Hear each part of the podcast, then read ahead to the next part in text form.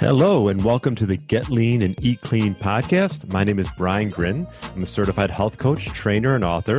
And this podcast is for middle aged men and women looking to optimize their health and get their bodies back to what it once was 10 to 15 years ago. I will give you simple, actionable items to get long term sustainable results. Thanks for listening and enjoy the show.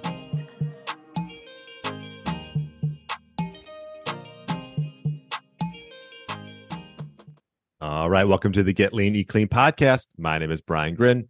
I hope you had a great weekend and happy Tuesday. If you're listening to this on Tuesday, hope you listened to my interview with Carly Hayes. She's a registered dietitian, senior nutrition manager over at NutriSense, which is a company that utilizes continuous glucose monitors to build personalized diet and lifestyle plans. So, if you've never heard of a CGM and how you can sort of use it uh, as a way, as a tool to sort of help optimize your health, definitely check out my interview with Carly Hayes.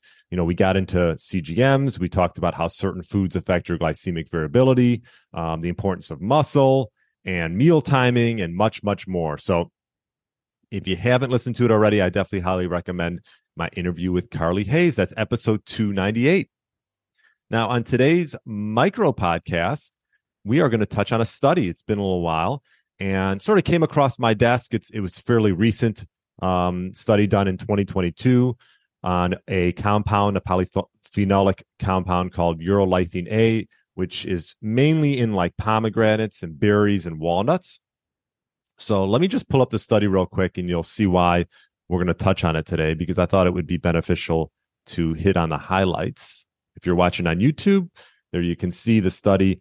Urolithin A improves muscle strength, exercise performance, and biomarkers of mitochondrial health in a randomized trial in middle-aged adults. So sounds pretty promising. Um, and it was the gold standard, right? Is randomized controlled trial done. So that's what we're going to touch on today. And you know, obviously this is a compound that's found in foods. There have been some companies that have made some supplementation. I'm obviously not getting any kickback for talking about it. I just found this and thought it was interesting. It might be even something I might try uh, for you know a few weeks or a few months and see if I, I I find a difference in my strength. But you know, obviously, as as we age here, we're always looking for little edges um, because uh, you know to counteract you know age related diseases and muscle decline. Um, you know, these are natural things that happen, but if we can prevent them and you know exercise and, and implement healthy uh, activities, obviously that's that's principle number one. But um, if we have these compounds that are in nature and in foods and we utilize them, why not? Right. So I thought this was interesting because, um, you know, this polyphenolic compound is gotten some good uh, reviews based on this study. Um, and let me just read you a little bit about what what they did and sort of and who they tested. Um, it was a it was they used Euro, urolithin A, uh, two doses for four months, and the data in sh- showed significant improvements in muscle strength, about twelve percent uh, uh, increase with the with the intake of urolithin A.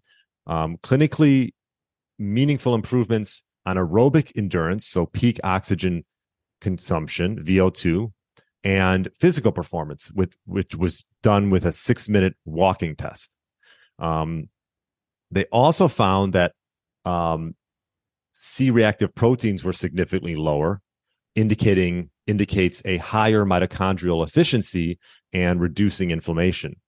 Um, so they examined expression of proteins linked to mitophagy and mitochondrial metabolism in skeletal muscle, and they found a significant increase with urolithin A. Um, so the study really highlights the benefit of it and how it can improve muscle performance. So I thought that was really interesting.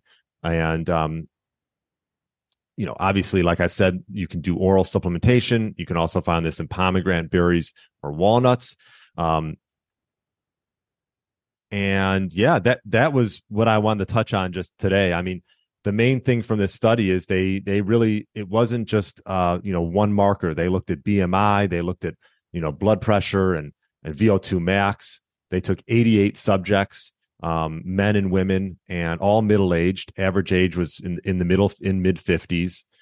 And these people were fairly sedentary when they started this study. And then they, what they did was they tested hamstring strength, quads, um, hand grip strength before and after, peak power output for aerobic endurance and VO2 max, along with a six minute walking distance, like a sort of like a physical performance test. And they also use the DEXA scan, which if you listen to the podcast, I'm a big fan of Dex- DEXA scans for my clients and for myself, where they measure total lean mass and total fat mass. And so, yeah, they use two different types of dosages uh, on them uh, 500 milligrams and, and 1,000 milligrams um, and the effects of it. And yeah, I mean, about 12% increase in strength. So, uh, big increase there. There was um, also an increase in VO2 max, uh, hand grip strength, increase there. Uh, so, yeah, lots of great sort of positive uh, out- outcomes from this study, which was uh, done in 2022. So, I'll leave a link in the show notes if you want to check that out. I'll put a link uh, for you know if you want to check out some places to potentially supplement with this. Um, I don't do a ton of supplementation, but if you can find something where you can have a little bit of an edge, you know, maybe test it out for a few months, see how it affects your strength. I might actually do a little bit of a, a test myself on this because I currently do not use urolithium A. Um, or potentially you can get it from foods. Uh, so, you know, like I said, it doesn't hurt to have berries or maybe some pomegranate as well if you want to go that route. Um, but the bottom line is urolithium A, increased muscle strength, um, increase in mito- mito- mitophagy proteins in human skeletal muscle, um, and you know seems like it's fairly safe to use. So um, I will leave a, a, link in the show notes for the study if you want to read a little bit more about it. Uh, definitely check it out. And um, if you have any questions, feel free to email me, brian at briangrin.com. And I appreciate you listening to the podcast. I will talk to you on Friday with another great interview. Have a great day. Thanks for listening to the Get Lean, Eat Clean podcast. I understand there are millions of other podcasts out there, and you've chosen to listen to mine, and I appreciate that. Check out the show notes at briangrin.com for everything that was mentioned in this episode. Feel free to subscribe to the podcast and share it with a friend or family member that's looking to get their body back to what it once was. Thanks again, and have a great day.